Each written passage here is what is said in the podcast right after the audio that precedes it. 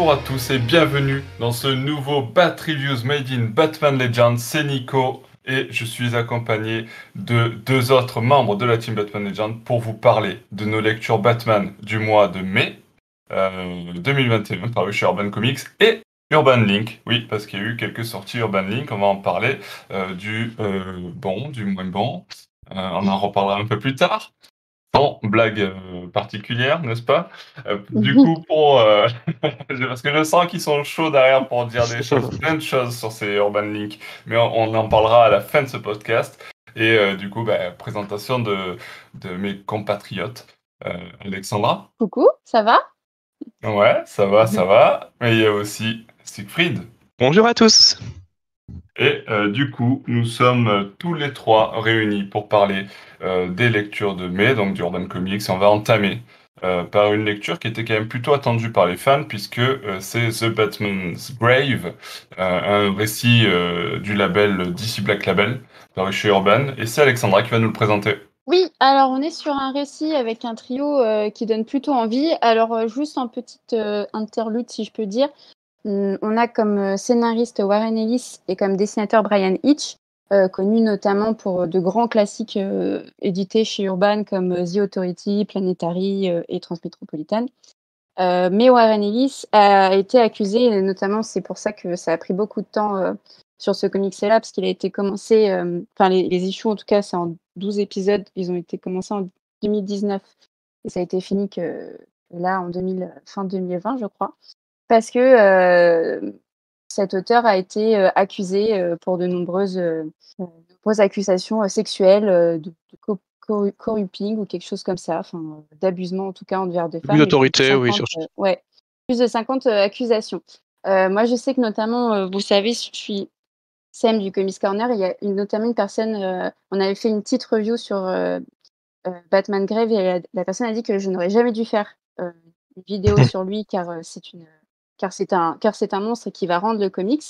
Euh, étant une femme, je ne peux que être encore plus touchée euh, de cette histoire, mais j'aimerais qu'ici on sépare euh, l'œuvre de l'homme. Il y aura d'autres débats et j'en serais ravie de participer et de le critiquer maintes et mille fois. Mais, euh, là, je ne vais pas rendre Transmétropolitane, par, exemple.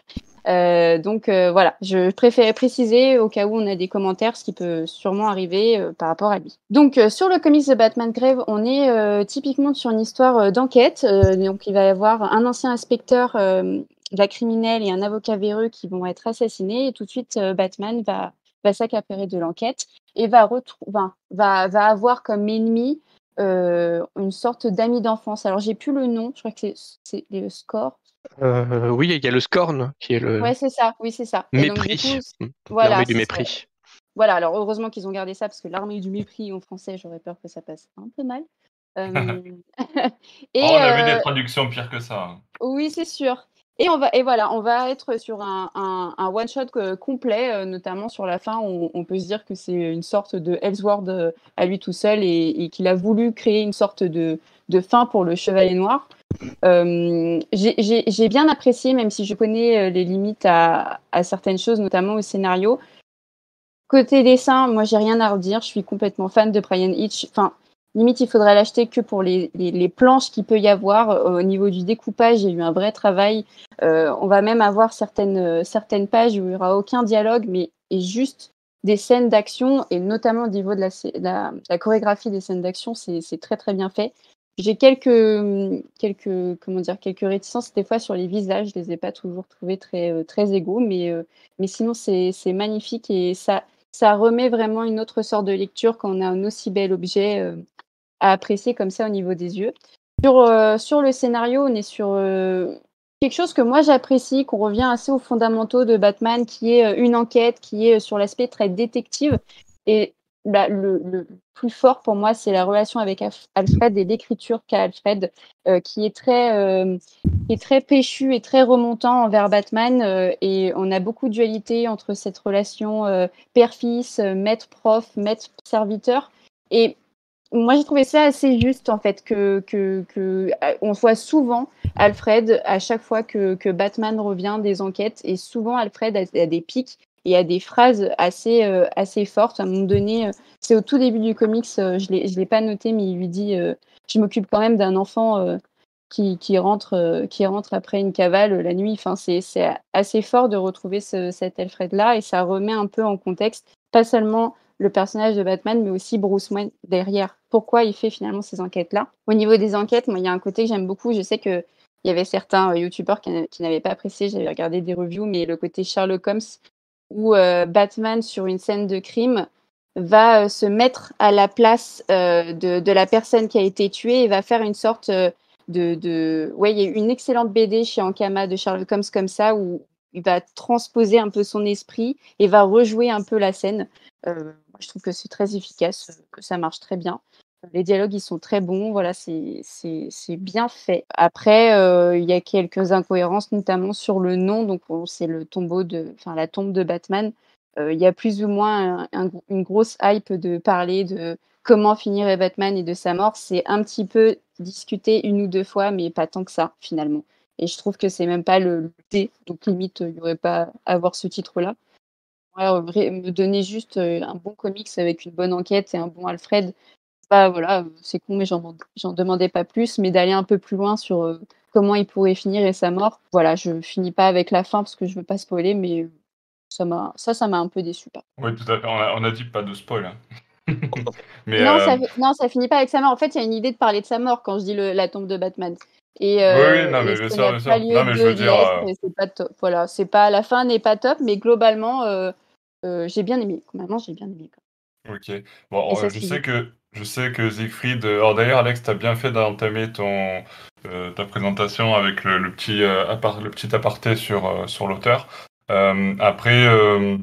Du coup, Siegfried, je te relance pas trop sur ce récit parce qu'effectivement, vous allez tous les deux faire un live YouTube. Donc, nous, on enregistre la veille de ce live.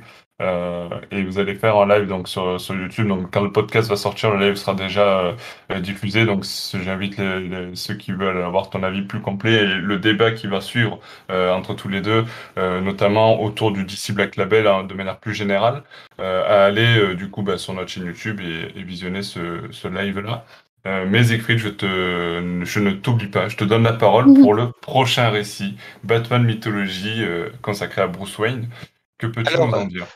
Déjà, je vais quand même dire que j'ai été beaucoup plus sceptique sur Batman's Grave qu'Alexandra, donc euh, quand même pour. Euh, ah, non mais dans, tous les cas, on va en redébattre tous les deux longuement euh, dans la vidéo qui sera aussi accessible sur la chaîne. Donc évidemment, je ne me prolonge pas, mais quand même pour pour ne pas donner l'impression que je n'ai rien, à dire sur le comic. Alors, si tu fais un live, j'espère que tu as des choses à dire, parce que sinon ça va être mou. Bien sûr.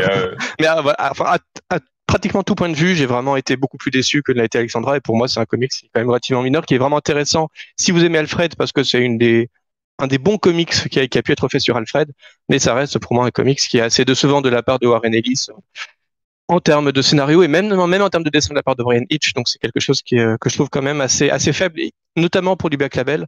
Donc euh, on, en, on en reparlera longuement dans, dans l'autre vidéo. Et voilà, évidemment, vous, vous, vous me connaissez. effectivement. Vous me connaissez forcément, il fallait que, que je dise quelque chose de négatif. Et forcément, je n'ai, je n'ai pas aimé ce comic sur lequel je ne comprends pas pourquoi tout le monde s'enthousiasme.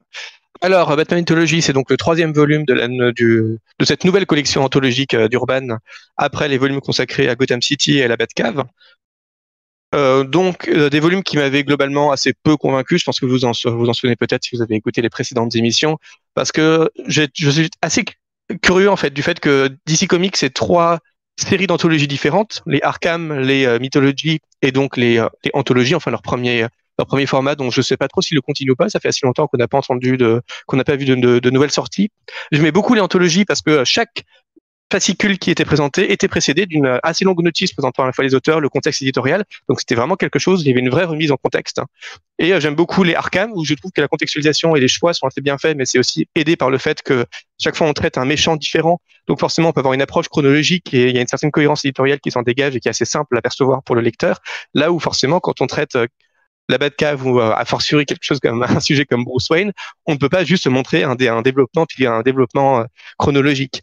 Donc il faut choisir des, aspects plus complexes et ça mériterait sans doute, à, mon avis, des, la, contextualisation euh, de chaque numéro qu'on avait dans les anthologies, alors que là, au contraire, on a les, les fascicules sont répartis en trois parties distinctes chaque partie a en gros une demi-page, un, peu plus d'une demi-page de, présentation, et c'est un peu tout. Et cette demi-page de présentation, bon, euh, parfois elle est un peu dans le name dropping, parfois elle est un peu floue, et euh, parfois elle est surtout là pour euh, expliquer pourquoi des comics dont on s'attendrait pas à ce qu'ils soient là, soit sont là. Donc on est pratiquement plus dans la justification que dans la véritable présentation, ce qui me laisse un peu dubitatif sur le peu d'informations que finalement on peut vraiment retirer, parce que c'est vraiment les récits eux-mêmes qui sont mis en avant. Donc il y a cette idée sur laquelle je suis aussi un peu dubitatif des Batman, des, Batman mythologie, de proposer essentiellement ou exclusivement, enfin des inédits ou des quasi inédits ce qui fait que quand un néophyte achète, un, achète une de ces anthologies, bah, il se retrouve avec des récits qui ne sont pas toujours les meilleurs, qui ne sont pas toujours les plus emblématiques, pour euh, pour un format qui semble s'adresser plutôt aux néophytes, parce que ça peut sembler une bonne manière d'appréhender l'univers de Batman, alors que finalement ça s'adresse plutôt aux connaisseurs qui vont découvrir une série d'inédits. Donc il y a ce positionnement qui est un peu le cul entre deux chaises et qui est pas totalement satisfaisant à mon avis, mais qui aboutit quand même à découvrir, redécouvrir quelques, quelques bons récits. La sélection, elle n'est pas toujours très pertinente, mais en l'occurrence, dans ce Bruce Wayne, c'est peut-être la sélection que j'ai trouvée la plus satisfaisante parce qu'on n'a pas, on n'a pas beaucoup de, de très grands récits, de récits vraiment, euh, vraiment percutants. Donc, on reste quand même dans une certaine demi-mesure qualitative, mais on a quand même, euh, globalement, ça reste des, ça reste des récits qui sont, qui sont plutôt pas mal. On a par exemple trois, euh, pas moins de trois récits ou quatre, trois je crois d'Alan Grant. Donc moi je suis content, j'adore Alan Grant, même si avoir trois récits du même scénariste, ça, ça, ça, peut quand même faire faire un peu un, peu bizarre.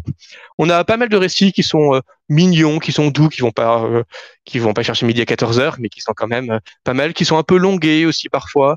bon, je j'y retiendrai surtout des choses des choses pas mal comme un récit de Doug Mensch par exemple qui raconte la difficulté qu'a Bruce Wayne à trouver le sommeil à cause de ses, de ses activités comme Batman et comme évidemment il travaille toute la nuit, ben, le jour il a besoin de dormir, mais parfois le jour il est aussi accaparé par ses occupations en tant que Bruce Wayne, parce qu'il y a quand même les deux aspects de son identité.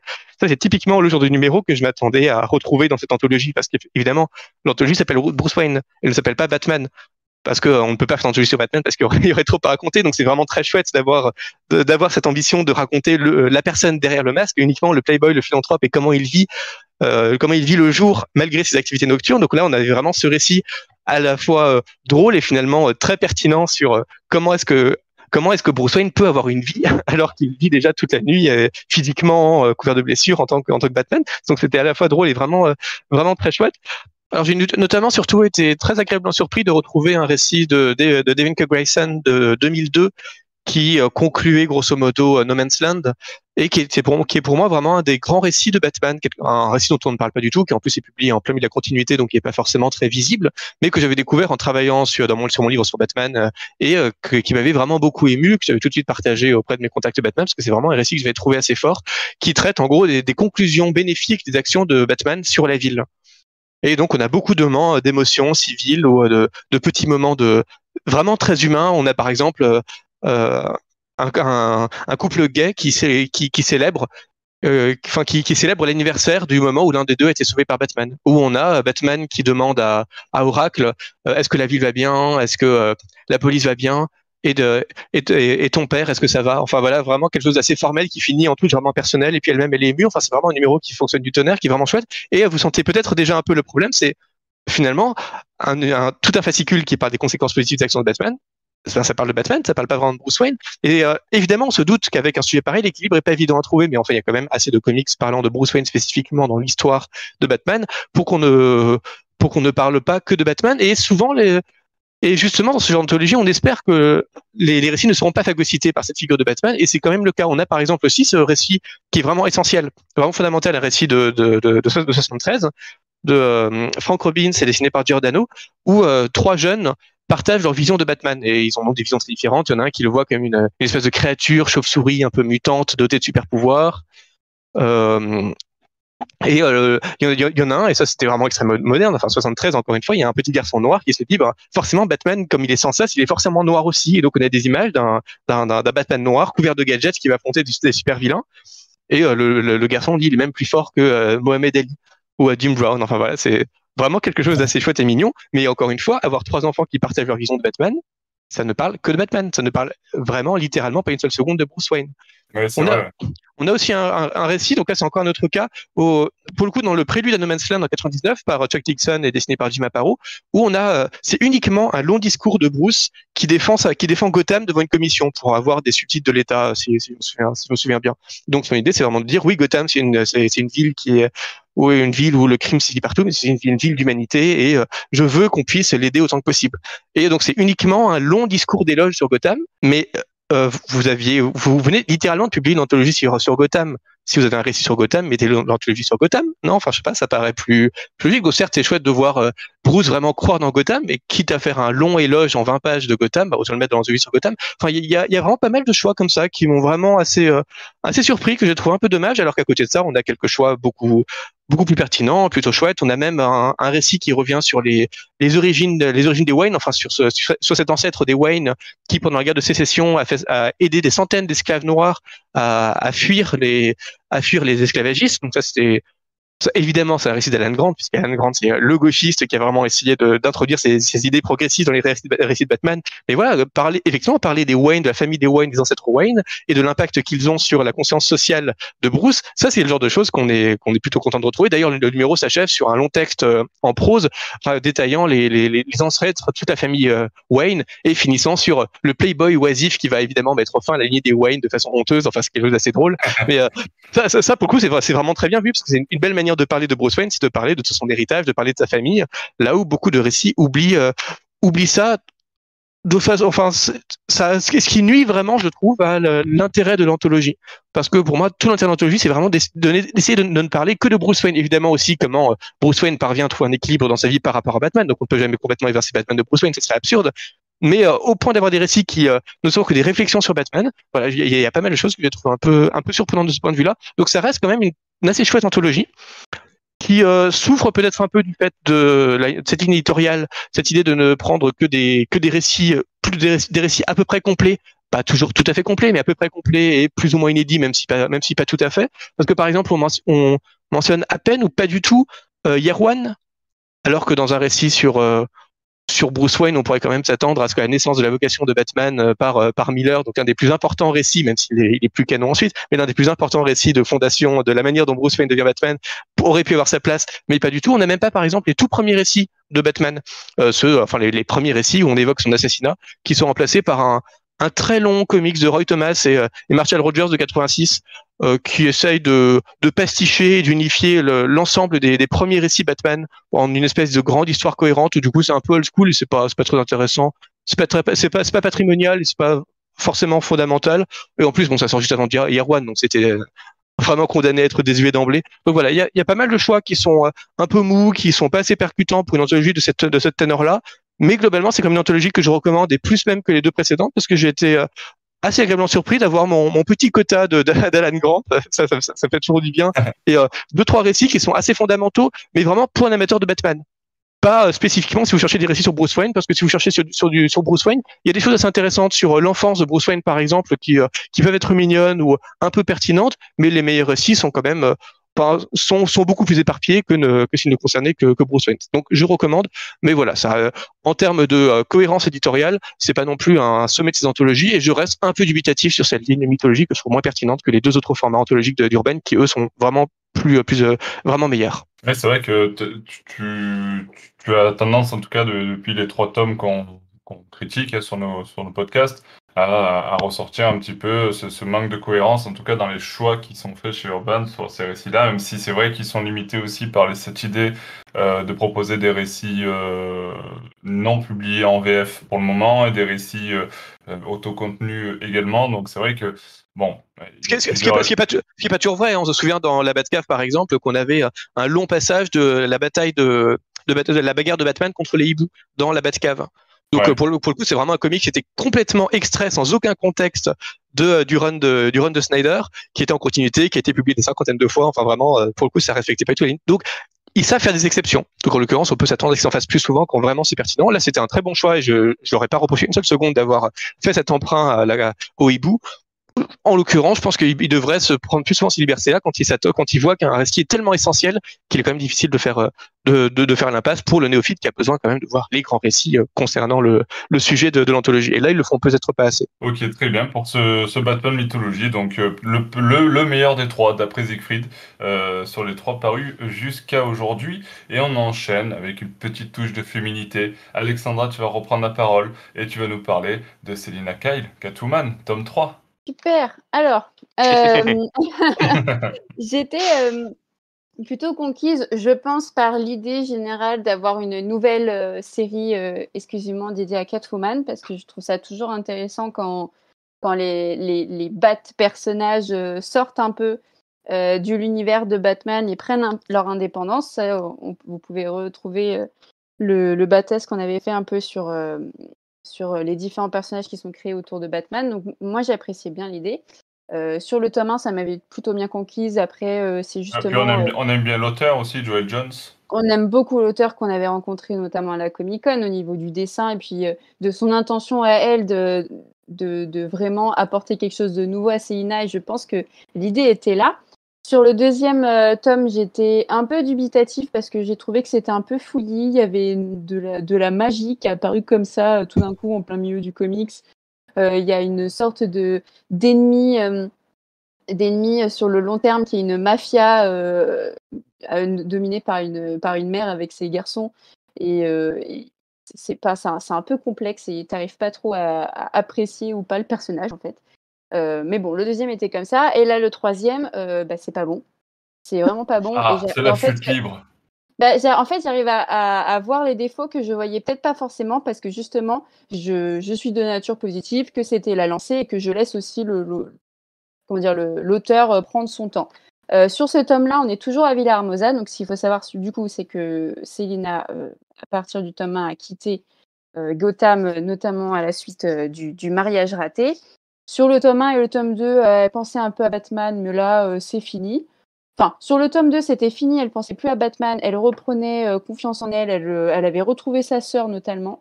Et bien là, sur le tome 3, elle a, des doutes, elle se pose plein de questions. je me suis dit, bah zut, mais non, mais non, c'est pas ça l'idée. Le, ça y est, on, y est, tu, entames une nouvelle vie, tu es bien installé là. Donc tout le truc, c'est que finalement, est-ce qu'elle est vraiment à sa place? Et elle va être elle va être en froid un peu avec sa sœur. Donc, moi, j'aimais bien l'idée qu'elle la retrouve, même si sa sœur est, traumatisée, qu'elle communique pas très bien euh, suite, à, suite à un accident. Elle passe pas de temps avec elle. Elle s'est créée une sorte de cat family euh, avec euh, une dame qu'on retrouve sur la, le, tome 2 empreint de magie, là, le truc que j'ai pas compris. Je peux pas expliquer plus, c'est de la magie, j'ai pas compris. un, un, jeune homme aussi très intéressant. Pareil, les délais, s'ils sont peu mis en avant, on retrouve pas cette harmonie qu'on avait qu'on nous a incité un peu sur le tome 2, bah, j'ai trouvé ça décevant. Je me suis dit, bah, est-ce qu'on est en train de, de, de, nous redonner un petit peu des, des, stéréotypes du Batman qui a du mal avec sa famille et mettre ça pour Catwoman? Non. Ils font un peu pareil. Et donc, retrouver le mois prochain le Bat Talk spécial. Faut-il créer des personnages dans le 4, euh, Family Non, c'est pas ça? Non, non, non, bon, non, bah, du coup, non, je pense pas qu'on va les voir. Bon, je, pas, je, je, continue, mais, mais tu verras où je veux en venir. Euh, pareil sur Villa Hermosa. Euh, finalement, euh, on, te fait comprendre qu'elle n'est peut-être pas à sa place et, elle, reste un peu présente. Et à un moment donné, sur certaines pages à, la fin, on, parle de Villarmosa comme, comme une ville. Donc, euh, euh Villarmosa est, euh, je sais pas, est sensible et drôle. Je me rappelle plus. Comme on te parlerait de Gotham. Sauf que de parler de Gotham, ça a un sens parce que c'est Gotham. C'est introduit depuis longtemps. Elle a une vraie âme. Elle a une de, une vraie identité, une vraie atmosphère, etc. On ne peut pas mettre ça tout de suite à Villarmosa sur un troisième tome. C'est pas possible, d'autant qu'on la voit très peu Villarmosa. Parce que pour le coup, la, ville, même si elle est implantée, elle, n'est pas un, personnage, euh, pas un personnage secondaire en fait. Euh, donc j'ai trouvé ça euh, pareil, un peu comme la Cat Family, de, de, mettre des idées de Batman dans Catwoman.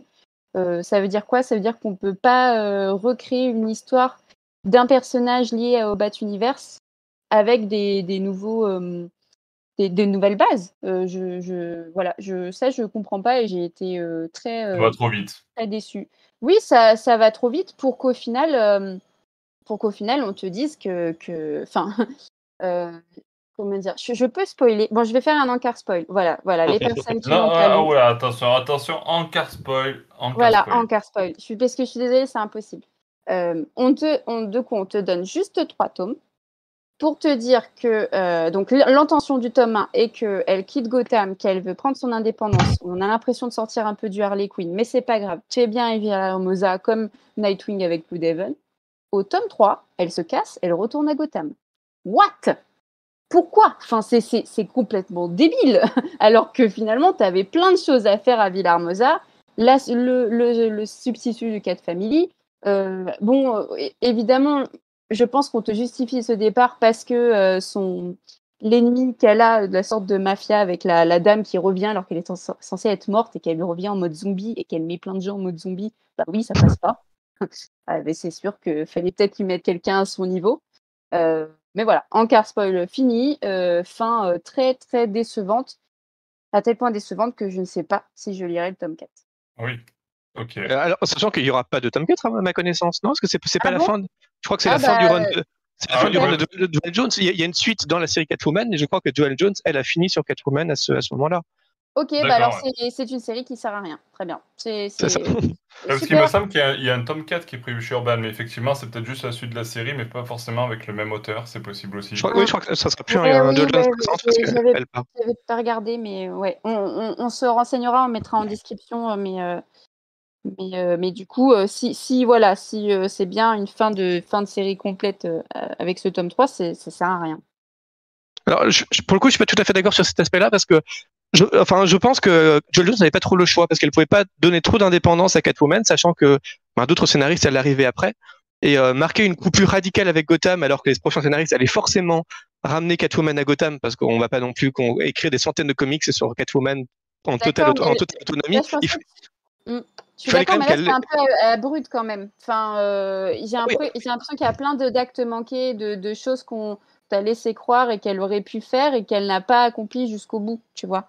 Ouais, mais enfin, je, vois vraiment ça comme. euh, tu, as, tu as très bien dit d'ailleurs, c'est vraiment un parcours de personnage qui, euh, au début, a vraiment du mal à s'émanciper, puis s'émancipe complètement dans le tome 2, et ensuite, à, à quelques doutes, essaie de, de repenser, de, de repenser tout ça pour prendre une position un peu, un peu, un, un peu intermédiaire, enfin, d'assumer finalement qui elle est, et elle est quand même quelque chose en rapport avec Gotham, et pas quelque chose de tout à fait indépendant. Je trouve que le, cheminement est intéressant, mais c'est vrai qu'après, c'est, c'est assez malmené dans ce troisième tome où c'est quand même assez brutal, et surtout, enfin, Oui. Joel Jones prétend quand même avoir une approche très euh, psychologique du personnage, et finalement, on le, on le, on le sent, on, on, le- on, le- on la sent pas trop cette euh, évolution psychologique du personnage. Enfin, on, on voit rarement. Célina vraiment réfléchir. Par contre, on la voit se bastonner, euh, ça pas de problème. On voit la grande méchante faire des, des milliers de zombies avec un puits de Lazare. C'est totalement inintéressant, c'est ridicule. Mais ça, on voit toutes les bagarres et les explosions qu'on veut. Euh, je, je pense qu'elle est vraiment, le- enfin, Joe Jones, je pense qu'elle a vraiment le problème de, euh, de décrire du Catwoman après Brubaker. Le- parce que le problème, c'est que Oui, Brubaker avait, avait, avait, et il avait déjà pris Catwoman pour lui donner un peu d'indépendance. Elle avait eu son, je sais plus si c'était son propre quartier ou sa propre ville, mais elle avait déjà eu sa, sa propre zone qui est donc plus, plus Gotham. Elle avait déjà eu ses propres sociabilités. Donc finalement, euh, Joel Jones, elle ne peut pas non plus complètement faire la même chose. Donc, elle reprend Catwoman, elle l'éloigne de nouveau de Batman, elle lui donne de nouveau une nouvelle ville, elle lui donne de nouveau de, de, de, de nouveaux amis. Enfin, il y a un moment où elle ne fait que répéter en moins bien ce qu'a fait Brubaker, donc il fallait qu'elle essaie de se distinguer avec une petite originalité. C'est vrai qu'elle a un peu du mal parce que bon, il faut dire que le, Ouais, le- le- run- oui, Tu arrives à créer, euh, t'arrives à créer euh, euh, des, des récits originaux et très distincts avec Batman.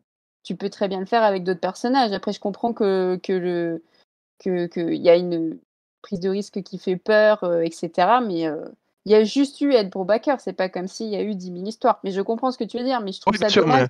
mais J'ai Euh, l'impression que du coup, on se dit, bah voilà, il y a eu une idée qui a été faite, on peut plus faire quelque chose de très innovant. Du coup, on, bah, on reprend un peu des stéréotypes un peu partout en se disant que ça va aller, mais que finalement, ça va pas. Non, je suis d'accord. Enfin, clairement, elle aurait pu Mm. mieux le faire. Et elle aurait certainement, même, hein, même avec la, la même idée, parce que je pense que les éditeurs lui ont quand même dit, il faut que Catwoman s'éloigne de Batman. Donc, raconte-nous ça. Et puis, à la fin, il faut qu'elle revienne plus ou moins à Gotham. Mais euh, en trois tomes, enfin, avec tout l'espace qu'elle a eu, en plus d'une vingtaine de fascicules, il est clair qu'elle aurait pu raconter ça de façon beaucoup plus fine et qu'elle aurait pu conclure de façon plus subtile. Donc, je ne sais pas si elle est partie plus vite parce qu'elle elle avait d'autres, euh, enfin, au même, au même moment, elle était en train, elle était en train de bosser sur d'autres très gros projets. Donc, peut-être qu'elle a, qu'elle a mis un terme à tout ça un peu vite ou qu'elle a pas trop réfléchi au scénario sur la fin parce qu'effectivement bon entre le fait qu'elle le, le n'arrête pas de changer sur les derniers les derniers les derniers fascicules elle doit même elle-même dessiner l'un des fascicules parce que je pense que la dessinatrice a pas eu le temps de a pas eu le temps de combler. Enfin, du coup, il y a une vraiment il y a une espèce d'incohérence qui est un peu étrange entre les, les fascicules qui qui ternit forcément l'image qu'on peut avoir d'une fin de run, mais le, le, scénario est aussi complètement à la ramasse. Enfin, on s'en fiche complètement de cette de cette Raina Krill qui revient plus ou moins entre les morts pour lancer ses zombies sur Villahermosa. Comme tu le dis, Villahermosa, c'est une ville à laquelle on croit pas une seule seconde. On voit on voit pas Catwoman aller prendre son café à Villahermosa. On voit pas se balader dans les rues. Enfin, c'est pas une ville qui existe. Donc à partir de quel moment est-ce que nous balancer des zombies, des explosions à Villahermosa, ça va nous ça, va nous faire quoi que ce soit quoi. Il y a, vraiment un truc qui est, qui est complètement planté. du coup, c'est vraiment ironique que euh, le tout début de ce volume 3 est plutôt pas mal, je trouve, parce que ça raconte cette, euh, enfin que, les des, tueurs à gages sont engagés pour tuer Catwoman. Je sais pas si tu te souviens de, ce passage. Oui, oui, pardon, je me suis noté, je l'ai pas euh, cité. Oui, hein, sa tête est mise à prix au début.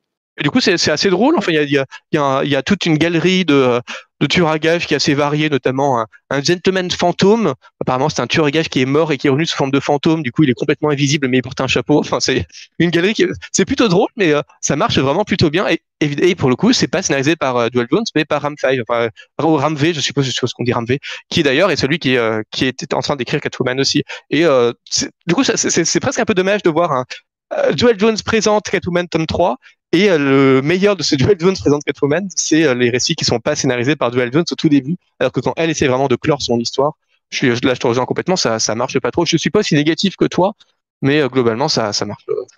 c'est vraiment c'est assez faible quoi, clairement. Ok, euh, bon, euh, Alexandra, tu as réussi à être plus négatif que Siegfried, bravo, félicitations. ça n'arrive pas tous les jours. Mais euh, l'heure est grave dans ce podcast, puisque euh, après cette petite touche féminine, féminine euh, avec Catwoman, euh, il est temps d'évoquer Batman Death Metal. Et donc, Batman Death Metal, le tome 4, paru chez Urban. Siegfried va nous en parler. Allez, Siegfried, c'est ton tour. Alors, curieusement, c'est peut-être le volume de Death Metal qui m'a le plus plu. Ah. Bon, euh, bon, il y a le fait que c'est enfin la fin. Et franchement, ça, ça ne joue même pas parce que les le, vrai combat final est euh, vraiment pas terrible. Il y a une espèce de volonté d'imiter le Ragnarok, vous savez, dans la mythologie nordique. Au, moment du Ragnarok, donc qui est la, fin de la fin d'un cycle avant l'arrivée de, de, notre, de, notre monde, euh, chaque dieu affronte un peu sa némésis. Donc on a vraiment les, enfin, ce qu'on retrouve finalement dans beaucoup de films, c'est un cycle, c'est un, thème qui a été qui a, été beaucoup repris. Mais comme euh, il y a 300 entités contre 300 entités, ben chaque, on, on, divise le combat et chaque chaque personnage affronte le le super vilain de de, de, de toutes ces histoires. Et là c'est un c'est un peu le cas aussi. Ce qui du coup est plutôt pas plutôt pas mal. Enfin, on a les, les bons Superman contre les méchants Superman par exemple, parce qu'évidemment il y a des, des, personnages qui viennent de toutes les dimensions. C'est un c'est un, un, gros chaos. Donc la meilleure manière de le traiter, c'était certainement effectivement de diviser ça en petits combats, de les voir séparément. Le problème étant qu'évidemment comme c'est la fin, bah, chaque euh, chaque groupe de gentils bat le groupe de méchants, ce qui donne l'impression qu'il n'y a plus aucun enjeu parce que les on a pratiquement une impression d'invincibilité des gentils après tant de volumes à nous montrer que les gentils étaient en train de faire, on se doutait bien qu'ils allaient finir par gagner, mais là, ils, ils gagnent presque systématiquement, c'est presque trop facile. Et euh, globalement, la, la, manière dont finit le Batman Kiri est vraiment, euh, c'est vraiment expédié. Et c'est paradoxal de, repro de d'être déçu que ce soit expédié parce que pendant les trois, les trois volumes précédents, on n'arrêtait pas de dire mais est-ce que ça va finir un jour On en a marre?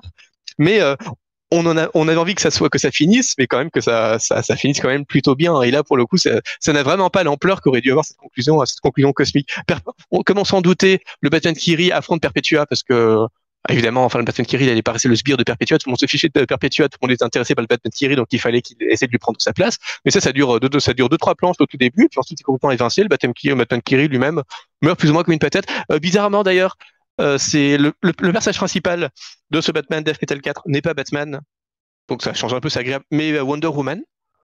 Donc je ne sais, ouais. sais pas où vous êtes arrêté. Qui avait eu euh, quelques passages euh, un, un, peu importants aussi quand même dans, tout au long du récit, mais. Tout à fait, mais dont on ne s'attendait pas forcément à ce qu'elle soit à la fin l'antagoniste principal du Batman Kiri. Que ça, enfin, déjà en, en, en termes d'iconographie, évidemment on aurait tous aimé avoir un Batman contre un Batman Kiri, mais si on l'a déjà eu en fait des centaines de fois. Mais c'est un peu étrange parce qu'on s'attendait quand même pas à ce que Wonder Woman, même dans ce volume-là, on se demande un peu, euh, tiens, pourquoi c'est Wonder Woman qui a ce, qui a à ce point le bourrelet à la fin? Est-ce que le est-ce que c'est la conclusion logique du développement du personnage? Et j'ai pas eu cette, j'ai pas eu cette impression, j'ai pas eu l'impression qu'elle était écrite de façon assez soignée, assez développée pour euh, mérité cette, cette, conclusion, même si bon, au moins ça, ça a le mérite de changer.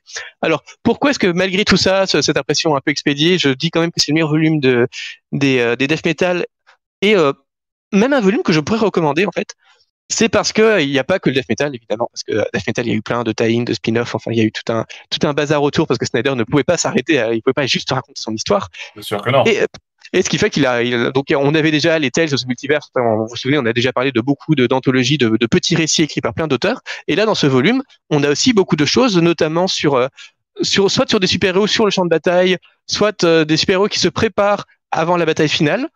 Et à chaque fois, ce sont des récits qui sont un peu, euh, enfin, qui sont relativement autonomes et qui sont écrits par, par d'autres auteurs. Et on a, par exemple, du, du, du Jeff Lemire, on a du Tamaki, on a du Gail Simon, on a du Mark Wade.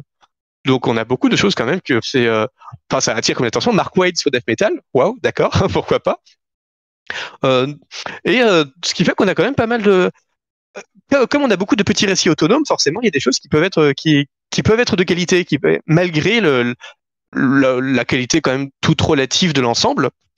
Et on a par exemple un très joli numéro qui raconte la, la, manière dont se réunissent les titans, les titans de, de toutes les époques. Et même les titans qui sont devenus adultes et qui ont qui sont devenus autonomes, autonomes depuis et euh, qui se retrouvent tous pour avec leur euh, avec leur méchant emblématique pour euh, faire front commun contre contre la contre la menace du Batman qui et ça c'est très réussi très très joliment dessiné par Travis Moore on a Jeff Lemire qui écrit sur la manière dont Sinestro redevient un Green Lantern pour enfin et qui demande du coup à, à Kyle un anneau vert pour combattre à ses côtés parce qu'il sent que ça va être la fin et que donc il est c'est le moment de faire, faire de, présenter ses, excuses au, monde en quelque sorte. Ça n'avait pas besoin, ça avait pas forcément besoin d'être de, les maires. Enfin, on sent pas pour le coup la patte d'un grand scénariste, mais c'est quand même un récit qui se lit plutôt bien. On a une très jolie nouvelle sur euh, sur Clark Kent par Mark Waid, dessinée par Roman Manapool, donc c'est quand même plutôt euh, plutôt plutôt pas mal. Et c'est ce qu'il y a de mieux finalement dans tout métal, c'est les moments de préparation et d'humanité avant la bataille finale. C'est vraiment un joli moment où, comme on sait que les, personnages, eux, ont l'impression qu'ils vont mourir, ou en tout cas qu'ils vont faire un truc fatidique avant la fin du monde tel qu'on le connaît, du coup, on peut vraiment les réinvestir d'humanité, d'un sentiment de, tragédie, ou au contraire d'une réconciliation avec le monde tel qu'il est avant qu'il disparaisse. Et ça aboutit vraiment des, des choses qui sont, qui sont pas mal. On a surtout, j'avais beaucoup aimé un récit de, de Snyder avec Jeff Jones sur Superboy Prime.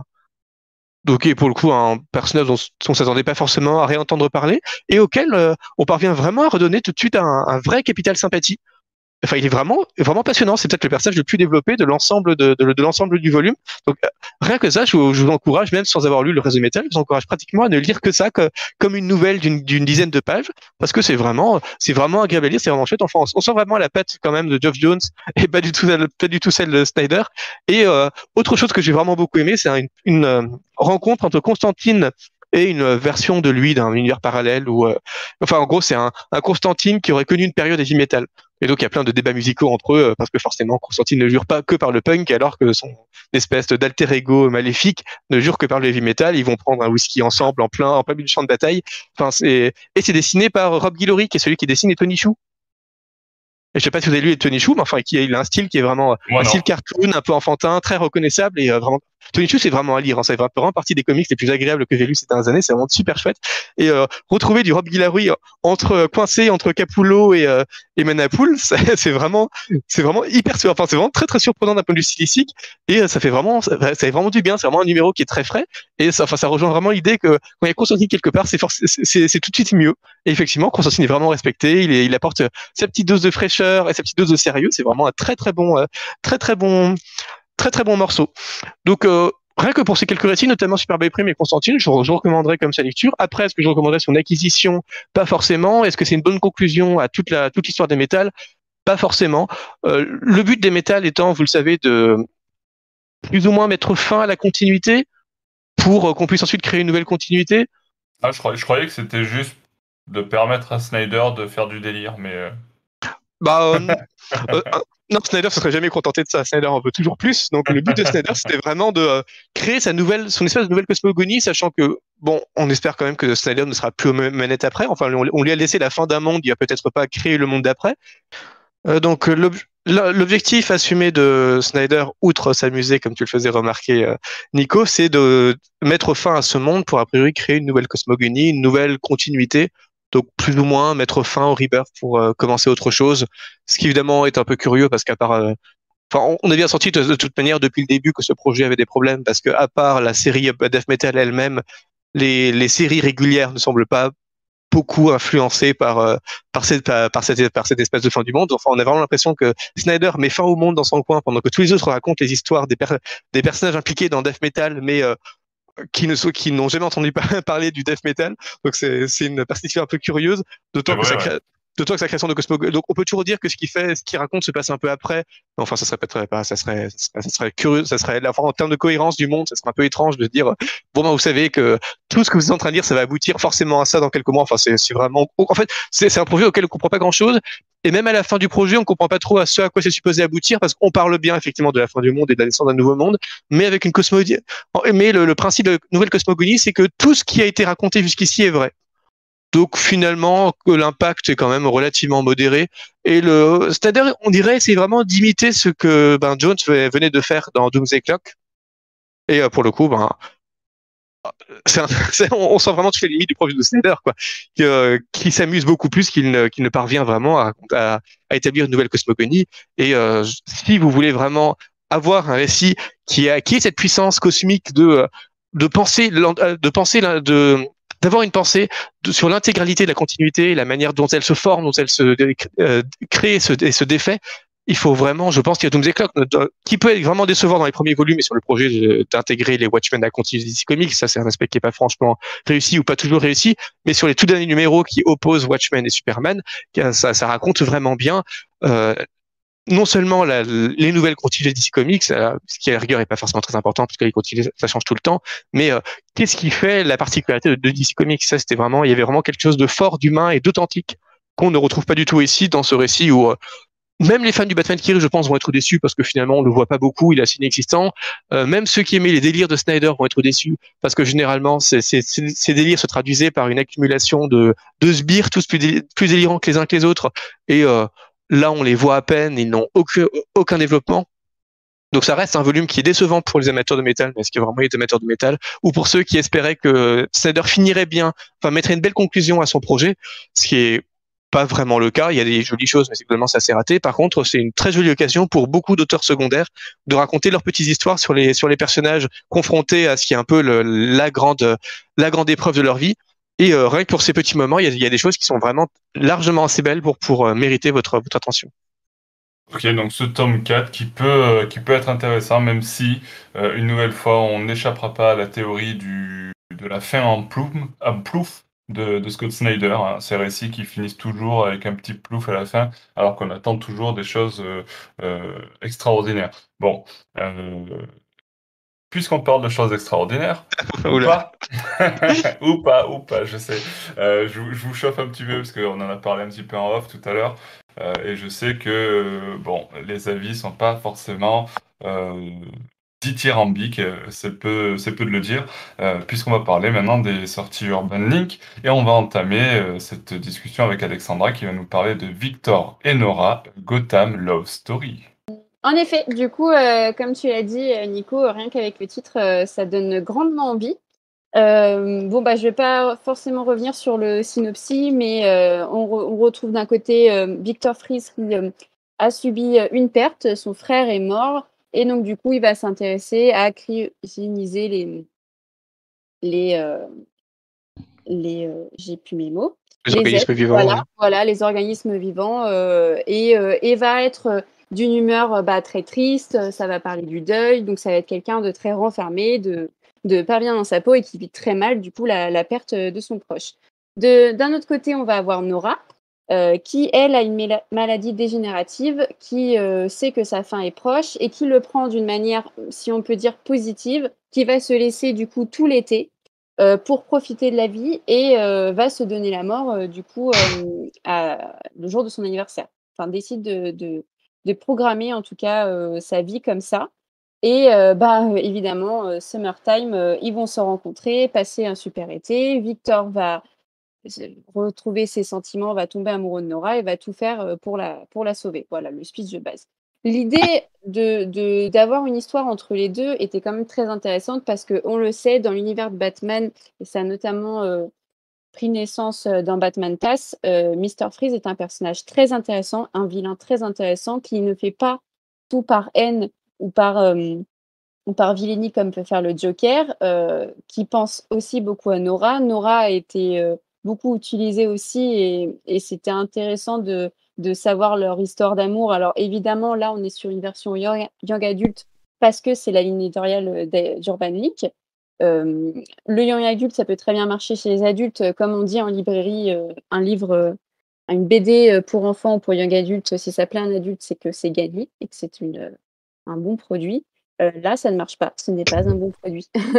euh, c'est mignon tout plein. Hein, donc, euh, on voit les, les moments d'amour, les, les, comment dire, les, leurs rencontres, des petites scènes mignons, attachantes, mais ça n'a aucun intérêt. Et, euh, et ça m'énerve parce que finalement, ça soulève des, des, choses importantes, notamment chez les jeunes. Alors, ils font ça toujours très bien, Urban Link, parce que, comme je disais, ça parle de deuil, de maladie, de suicide, donc des thèmes importants. Et ils vont à la fin euh, du, roman, on va dire, du roman graphique, euh, laisser des, des numéros et pour, que les, jeunes qui puissent lire ça les contactent si malheureusement ils ont dépensé euh, comme. Euh, mais du coup, on, aurait pu travailler ça autrement et les rendre beaucoup moins, euh, beaucoup moins inintéressantes parce que ça passe complètement à la trappe. Moi, je suis pas du tout conquise par le dessin, donc déjà, ça, ça fonctionne mal. Il y a une colorisation, mais beaucoup trop pétante. Alors justement, je sais pas s'ils ont fait exprès pour te dire, bah non, comment il y a des, des thématiques euh, un peu noires, on va, on va mettre beaucoup de couleurs, des couleurs très chaudes, voire piquantes, euh, pour que ça passe mieux. Bah, pas forcément. Alors, est-ce que c'est pour justifier la relation d'amour, summertime, etc. Bah non, pas forcément, parce que c'était pas l'idée. Là, il aurait fallu autre chose. Qu'on parle pas d'une histoire d'amour banale. On parle quand même de Victor euh, et Nora. On aurait pu aller plus loin, même en étant du yoga adulte. Hein. Les limites, faut pas se les mettre jusqu'à là. Euh, donc voilà, l'idée, elle était super. Je pense qu'en tant que fan de Batman, on attendait que ça. Euh, du coup, moi, j'attends ça en version euh, DC Black Label, euh, voire autre chose, mais je suis très déçue et je ne le conseillerais pas du tout. Je suis assez d'accord avec toi. Bon, ça partait mal parce que ce sont les mêmes auteurs que Catwoman Under the Moon qui déjà ne nous avaient pas forcément convaincus. Euh, oui, oui, oui. Bah, limite, c'est mieux alors. Hein. Catwoman Under the Moon, j'ai préféré. Bah, disons qu'il y a une histoire. oui, il y avait une histoire exactement. Et puis les thématiques, comme je citais, qui, qui peuvent toucher certains jeunes et qui sont quand même touchy à travailler était un peu mieux représenté. Euh, donc un enfant qui est à la rue, etc. Même si bon, c'était limite. Là, euh, l'intérêt est, est, nul. Hein. Oui, en fait, là, on est complètement sur un pur comique de sensibilisation. Enfin, on sent que le seul but de l'histoire, c'est d'arriver à la page finale avec les numéros, de, comme tu disais, le, le répertoire d'adresses à, à, contacter. Mais euh, oui. il y, a, vraiment aucune histoire. Et le, et il s'agit vraiment de dire, vous n'avez pas dépensé sombre. Tiens, on balance du Batman là-dedans, enfin du Freeze allez, allez appeler ces numéros. Et du coup, on se demande même, enfin, pourquoi, pourquoi est-ce qu'on a embauché, on a embauché un, un duo d'auteurs pour écrire cette histoire alors qu'ils n'avaient rien à raconter sur le sujet, ça les passionnait visiblement pas du tout. Et euh, tout ce qu'ils voulaient faire, c'est sensibiliser, c'est très bien. Il n'y a aucun problème sur ça, mais on peut certainement écrire des bons comics tout en sensibilisant. Là, c'est presque une insulte à ces personnages. Que et de, le message dans... passe mieux, surtout, si tu fais ouais, une belle histoire. Ah, bien sûr. Euh bien sûr. Mm. Là, là c'est vraiment de pur prétexte. Enfin, Laura, euh, Nora, elle est vraiment définie par le fait qu'elle veut suicider. C'est pratiquement tout. Enfin, c'est à aucun moment on croit au personnage. Alors, on, on pourrait au moins croire éventuellement à l'histoire d'amour, mais même ça, ça marchait pas trop parce que bon, dès le début, ils sont complètement excentriques tous les deux. Euh, Victor dans le fait qu'il est, il est très, très introverti, excessivement introverti, un peu, un peu taré quand même par certains aspects. Enfin, on sent quand même qu'il y a un truc oui. qui, qui tourne pas tout à fait rond. Elle, euh, elle est, elle est un peu tarée aussi, mais dans l'extraversion. Et euh, oui. ce qui fait que la rencontre, enfin, personnellement, c'est peut-être que moi, mais j'ai trouvé que leur, les, leur délire à tous deux finissait par être un peu épuisant parce que c'est, ils sont constamment tous les deux, tous les deux dans le délire. Et bon, bah, du coup, il y a aucun moment on peut vraiment se raccrocher à ce qu'ils disent ou à ce qu'ils ressentent puisqu'ils sont tous les deux constamment dans l'excès. Et ça, ça fait aussi qu'on croit pas trop à leur histoire d'amour parce qu'on a vraiment l'impression que dès la, dès la seconde où Nora rencontre euh, Victor, euh, ça y est, ils sont, ils sont, ça y est, ils sont déjà fou amoureux, ils vont déjà être ensemble. Enfin, c'est pratiquement couru d'avance. C'est complètement donc... le, le, mythe de la petite sirène. Hein. Enfin, là, on revient à des classiques de Disney qui fonctionnent plus. Euh, amoureux au premier regard, ça, c'est plus possible en fait. M même pour des jeunes, euh, j'ai lu des BD jeunesse qui étaient beaucoup plus travaillés ah ben, clairement, sur oui. une relation amoureuse. Et ça, j'ai été hyper déçue parce que bon, l'idée de faire une relation amoureuse young adulte, ça, c'est pas un problème et c'est tout le cœur de Victor et Nora. Mais là, comment c'était introduit, Enfin, euh, ça, ça, aurait été, ça aurait été beaucoup plus beau de, de mettre de l'attente, de créer une amitié entre les deux, de jouer sur le, bah, justement leurs leur problèmes pour qu'ils se, pour qu'ils cèdent. Là, c'est, euh, bah non, bah on s'aime tout de suite et puis on, va voir pour les problèmes après. C'est un peu.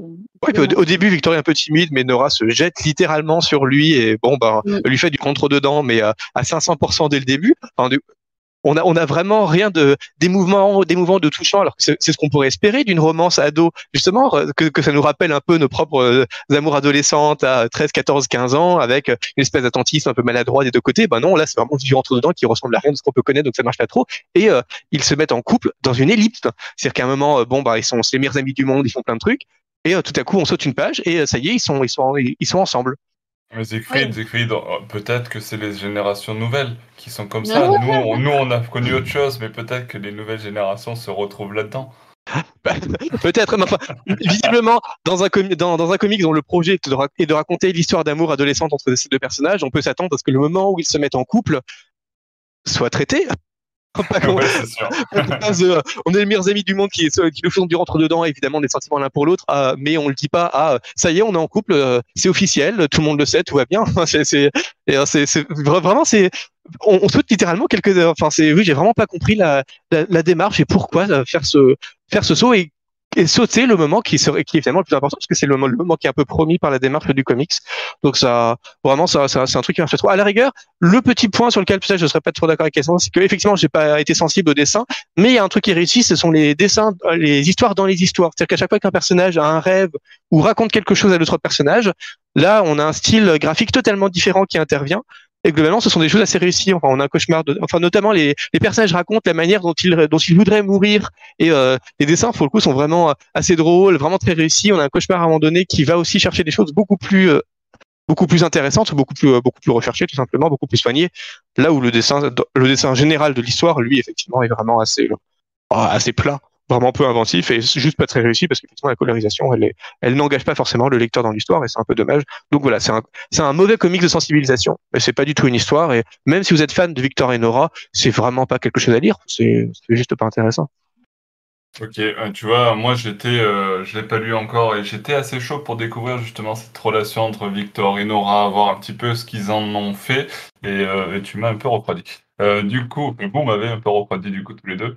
Euh, mais euh, bon, vous l'avez compris, euh, Victor et Nora, Gotham Love Story, c'était pas terrible, terrible. on va essayer de se rattraper. on va enchaîner avec un deuxième récit publié chez Urban League avec Gotham High. du coup, Siegfried, vas-y. Est-ce qu'on peut se rattraper avec Gotham High Certainement pas avec Gotham High. Donc heureusement qu'on ne conclura pas ce numéro avec Gotham High parce que vraiment c'est. Enfin, je je ne sais pas si c'est pire que c'est peut-être pire que Victor Nora. Enfin, au moins il y a une volonté de raconter une histoire, donc ça quelque part c'est peut-être un peu plus louable. Mais alors quelle histoire? Bon, déjà. Hein. Commençons par le début. Il y a une histoire, mais il y a pas mais l'intention est horrible. Ouais, voilà. Bon, commençons par le début. C'est absolument hideux en termes de dessin. Mais vraiment, c'est le, c'est juste moche. Il y, a, rien qui marche. Il a aucune pose de personnage qui marche. Les visages, le, visage ne marche pas. Il y, a, y a vraiment rien qui marche. Même la, même la DA, parce qu'à la rigueur, on peut mal dessiner, mais avoir des idées de plans, de découpage, des trucs qui font que un des, enfin, le dessin, ça reste subjectif. On peut toujours apprécier un dessin. Et euh, surtout, un bon dessinateur peut avoir un dessin qui est très minimaliste, mais euh, savoir l'inventer d'une façon tellement, euh, tellement chouette qu'on peut trouver que c'est du bon dessin. Là, c'est vraiment, il y a aucune intention dans le découpage, il y a aucune intention dans les poses, il y a, y a rien, il y a rien à aucun niveau. C'est vraiment juste moche du début à la fin. Bon, alors, si au moins les... il y avait que les dessins qui étaient moches, euh, bon, bah, pourquoi pas. Mais le scénario est au, moins aussi pauvre ou inexistant que le, que le dessin lui-même. Bon, euh, l'intérêt de ces, enfin l'un des intérêts, si on veut, de cette gamme d'Urban Link, c'est qu'on a une interview à chaque fois des auteurs en début du, au début des volumes qui expliquent un peu leurs intentions. Donc bon, comme la plupart des volumes sont assez mauvais, du coup, on se demande comment les auteurs peuvent essayer de, faire croire qu'ils sont pleinement retrouvés dans ces personnages et qu'ils ont des trucs de fou à raconter alors qu'ils racontent rien derrière. Bon, ça laisse un peu sceptique. Mais euh, là, donc, on a cette, on a l'autrice de, ce comics qui, euh, qui dit que donc au début évidemment c'est un comics qui veut qui essaie de parler de, de Selina Kyle, euh, le Joker, enfin qui s'appelle à l'époque Jack Napier, qui est un ado euh, plus ou moins normal, et Bruce Wayne au moment où ils sont à l'université. Et, finalement c'est Selina qui prend un peu le pas sur les personnages et que et vraiment elle, a été fascinée par ce personnage de Selina qui est vraiment un personnage fort et qui finit par phagocyter un peu l'intrigue et elle a trouvé ça chouette, elle a joué dessus. Bon, euh, Célina, pour en faire un personnage fort, je sais pas ce que tu en as pensé, Alexandra, mais ils en font une psychopathe. Enfin, elle est, c'est juste une super vilaine, complètement, complètement, complètement folle. Mais euh, à aucun moment on a la moindre sympathie, admiration, empathie pour ce personnage qui euh, traite extrêmement mal euh, Bruce et Jack, qui sont tous les deux un peu, un peu amoureux d'elle, mais euh, elle les manipule, elle les maltraite du, du début jusqu'à la fin. Enfin, c'est absolument affreux et je comprends juste pas où les auteurs sont allés trouver l'idée que ce personnage, ce personnage, ce personnage-là était Selina. À la rigueur, ça, pourrait, pouvait être les débuts d'un, super vilain, enfin Lady Shiva ou, que sais-je. Mais pourquoi, pourquoi Catwoman? Enfin, c'est pratiquement une insulte à Catwoman que de la traiter de cette manière en prétendant en faire une, femme forte. C'est euh, ouais. Donc c'est évidemment c'est le genre de comics que dont déjà j'aime pas trop le postulat parce que le but c'est de que l'auteur se réapproprie vraiment même des, choses un peu inutiles. en l'occurrence, la, mère de Bruce est hongkongaise. La fortune des Wayne vient de, vient, vient de la famille de sa mère. Et euh, ses parents sont, ont été assassinés en sortant de Madame Butterfly. Ça sert jamais à rien dans l'intrigue. Mais enfin, voilà, c'est une manière pour l'autrice de dire, regardez, c'est mon univers, il est plus inclusif que le vrai univers. Aimez, admirez, admirez-moi, admirez ce que je suis en train de créer. Regardez comme c'est fou et inventif. Non, ça sert à rien, en fait. T'aurais pas raconté ça, c'était, c'était un peu la même chose. Et euh, bon, évidemment, toutes ces idées que en fait, le Joker, avant d'être le Joker, c'était Jack, et euh, tous les personnages de cet univers se connaissaient déjà quand ils étaient enfants. Et euh, évidemment, euh, dans, dans, un couloir, on va rencontrer Harvey, qui était aussi un ado à cette époque, et puis il y a plein de clins d'œil hyper appuyés, hyper insistants, vraiment pas subtils à, à l'univers à l'univers de Gotham, mais déjà, mais qui, qui, qui, est, déjà en semence dans ce dans cette dans cette université de de, de Gotham. Donc c'est déjà une démarche qui me parle pas parce qu'elle est vraiment extrêmement gratuite, extrêmement artificielle et qu'elle ne sert qu'elle ne sert pas le récit, mais le récit en lui-même manque complètement d'intérêt, n'approfondit vraiment aucun des personnages, enfin ne montre aucune fidélité en fait au personnage. Et comme je disais, si son but était de, de développer une une Catwoman forte, pour moi, c'est vraiment complètement complètement raté. Donc c'est vraiment un comics que je recommande pas parce que enfin déjà le dessin devrait vous rebuter d'emblée, donc je ne sais même pas comment j'ai pu. Pas cette émission, je n'aurais même pas continué après avoir lu les premières pages parce que c'est vraiment terriblement moche. Mais là encore en plus, on voit que les idées sont pas du, sont vraiment pas à l'avenant et que c'est une longue lecture qui n'aboutit vraiment à pas grand chose. C'est vraiment un comics à, à éviter. Ok, euh, Gotham à éviter. Alexandra, tu veux ajouter quelque chose? C'est une bouse. non mais il fallait qu'on le calme. Non non bah oui, euh, tout à fait d'accord avec Siegfried et d'autant plus euh, que euh, j'ai trouvé ça très mauvais. Comment euh, on, te rajoute des références à d'autres personnages de l'univers de, de, Batman de façon si peu élégante et si dans les pieds dans le plat. C'est une catastrophe. Enfin, il n'y a rien qui est fait convenablement pour, pour, pour bien comprendre l'univers de Batman. Ça aurait pu être très sympa de l'avoir dans un angle différent avec toute l'équipe à l'école et ça a été très, très, très mal fait. Ok. Alors, du coup, on a évoqué Victor et Nora Gotham Love Story qui était euh, pas terrible, terrible.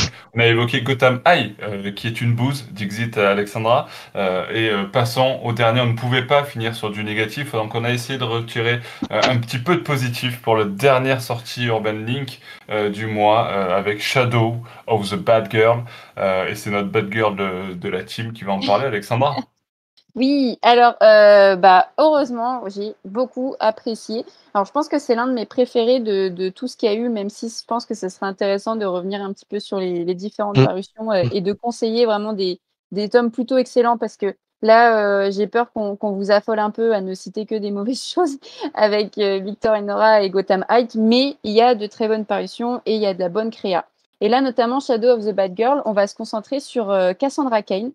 Donc, euh, on arrive tout de suite euh, sur la, le fait qu'elle quitte euh, son père, donc qu'il a élevé en vrai, en vrai ninja et en vraie arme. C'est une, arme humaine ambulante. Elle ne connaît, elle, ne connaît que ça. Elle ne sait pas parler. elle comprend certains mots et ça, ça va être assez déclencheur car elle va être sur une mission quand son père l'envoie du coup pour tuer une personne. Et la personne lui dit, lui dit, j'ai une fille, s'il vous plaît, ne me tuez pas. Elle, elle comprend fille elle comprend que son père a dû lui dire ça en, de façon euh, bien jouée ma fille, et ça a fait un déclencheur. Elle ne le tue pas et elle part. Elle va se retrouver euh, du coup euh, à la rue. Alors là, au début, je me suis dit, oh mon Dieu, ils vont faire une fille perdue comme ils ont fait avec Catwoman. du coup, comme on a cité, qui était mal, mal jouée. Et pas du tout. Elle va, elle va rencontrer une vieille dame très attachante qui tient un restaurant.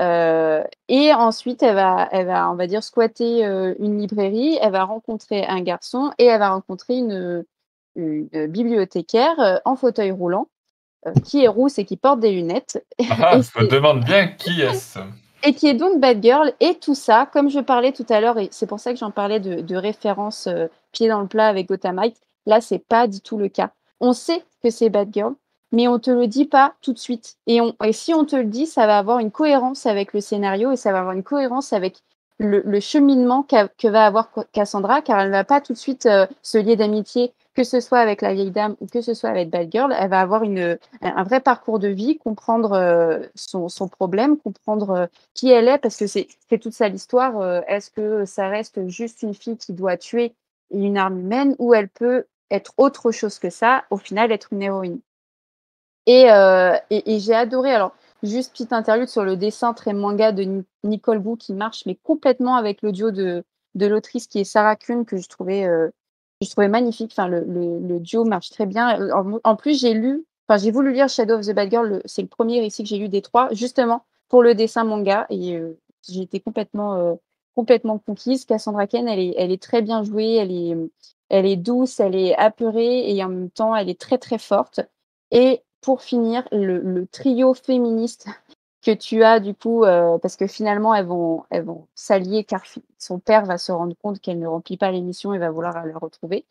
Euh, donc il envoie des, spires à sa recherche. On se rend compte que la, dame est aussi forte euh, de ses bras et de ses jambes, que Bad Girl va retrouver ses techniques à elle en mode oracle. Le, le duo féministe, parce que c'est quand même, on peut dire féministe, c'est pas les pieds dans le plat non plus. On te dit pas ah ben, il y a des femmes et du coup elles sont trop fortes entre femmes, girl power. Non, il y a une vraie alliance qui se font où chacune euh, tire le meilleur parti et, euh, vont s'entendre aussi bien euh, pour le combat que dans la vie personnelle. Et, la fin est, sublime. Enfin franchement j'ai adoré Shadow of the Bad Girl. Que vous soyez fan ou pas de Cassandra, vous serez conquis. D'ailleurs, petite dédicace à, Jean-Baptiste Louvain qui nous suit régulièrement et qui avait été très déçu dans le notre dernier euh, Badcast où on parlait des personnages des personnages mal intégrés euh, au, au DC-verse qui étaient déçus qu'on parle si mal de Cassandra Kane. Et euh, voilà, tu, peux tu peux te réjouir cette fois, on, on en dit que du bien dans ce de Bad Girl. Je suis entièrement d'accord. Pour moi, c'est le, c'est certainement le deuxième meilleur Urban Link juste après le Harley Quinn Breaking Glass, qui reste à mon avis le, le sommet de cette de cette gamme. Mais ça, c'est l'autre publication qui vraiment vaut le coup, qui est vraiment très chouette. Le dessin est d'une, en fait, le dessin il est aussi frais que le scénario et ça fait vraiment, ça fait, les deux font vraiment extrêmement plaisir. Les deux sont vraiment extrêmement réussis et euh, comme tu disais, il y a vraiment une, une délicatesse dans le, traitement dans, dans le traitement de l'ensemble qui est vraiment en fait, il y a tellement peu de références au monde de Gotham qu'on ne parle même jamais de Batman. Donc ça, c'est pour le coup, ça m'a quand même paru un peu un petit peu bizarre parce qu'on a quand même eu littéralement une fille qui est formée par Barbara à devenir la nouvelle Batgirl, mais sans jamais parler de Batman. bon, dans un monde où euh, que Batman n'existe pas, donc c'est un peu curieux en termes de création d'univers, mais euh, on a, on a, je crois, aucune autre référence au, au, au Batverse que, que celle-là, parce que on n'en a pas besoin c'est les auteurs, les autrices ont vraiment compris que ça suffisait à, à, créer un monde et raconter des personnages et que si on n'avait pas besoin de quelque chose, c'était pas la peine. On n'avait pas besoin de faire à chaque demi-page une référence parce que peut-être que si le récit est nul, les fans vont quand même adorer parce qu'on a fait plein d'easter eggs partout. Bon, on ne citera, on ne citera pas de nom, suivez mon regard. Et en, et en plus, en le regard sur un podcast, c'est pas mal. ouais, mais je pense que le, regard est tellement clair que les gens le, les gens le voient même à travers la vidéo. Voilà. Et euh, le, cerise sur le gâteau, ça parle même, ça parle même plutôt bien de maltraitance familiale. Donc on a, on, on arrive même à euh, avoir Urban League qui, sensibilise à un de ces sujets, puisque ça reste quand même une des, une des lignes éditoriales d'Urban League d'avoir ces sensibilisations sociétales. Mais on parvient même à cette sensibilisation de façon subtile, réussie, sans mettre les pieds dans le plat. Tout le contraire de ce qu'on a vu avec avec Gotama et avec en fait la plupart des numéros de la plupart des, des, comics d'Urban League. Là, là, à la fin du comics, on a on a, on a même pas besoin qu'on nous dise tiens ce comics parlait de maltraitance familiale. Si vous vous sentez mal, appelez ce numéro. Mais euh, mais on le fait comme un comme un bonus bienvenu euh, vraiment très humain, conscient de ce que le lecteur peut traverser. Et c'est exactement tout ce qu'on demande en tant que lecteur, en fait. Donc c'est vraiment, on a le bon récit, la bonne sensibilisation, le bon dessin. C'est vraiment un excellent récit qui met très bien en valeur Cassandra Kane. Et c'est le genre de récit dont qu'on aimerait davantage pour mettre en valeur des personnages qui euh, ont pu être, euh, enfin, clin d'œil vers notre dernier notre dernier débat, qui ont pu être euh, oubliés par les scénaristes contemporains et qui, qui qui peuvent les remettre en avant. Parce que comme on le disait, le problème c'est pas que qu'il y a trop de personnages. Le problème c'est que les personnages sont oubliés au profit de nouveaux personnages qui sont qui sont qui sont pas très bons, qui sont pas très bien traités ou qui sont eux-mêmes oubliés trop vite. Donc si on peut continuer sur de démarches de euh, tout à, tout à coup on revient sur un personnage qui avait été oublié parce qu'on a envie de le raconter, qu'on a vraiment quelque chose de fort à dire avec. Ça, c'est vraiment une des meilleures manières de rappeler que ce personnage a du potentiel. Donc ça, c'est donc vraiment un comic que je recommande très chaleureusement, euh, comme Alexandra. Ah voilà, on va finir avec du positif dans ce podcast. Euh, vous l'aurez compris, euh, s'il y a un euh, récit Urban Link à lire ce, le mois dernier, c'était celui-ci, Shadow the Bad Girl. merci Zegfried, merci Alexandra pour votre présence sur ce podcast ce soir. Merci à tous ceux qui nous ont écoutés jusqu'ici. on se donne rendez-vous ben, très bientôt pour un nouveau podcast ou sur batmanlegend.com pour nos articles, tous les, tout, enfin régulièrement en tout cas. Euh, à très bientôt pour de nouvelles aventures de Batman. Ciao, ciao, ciao. Salut à tout bientôt. Le monde.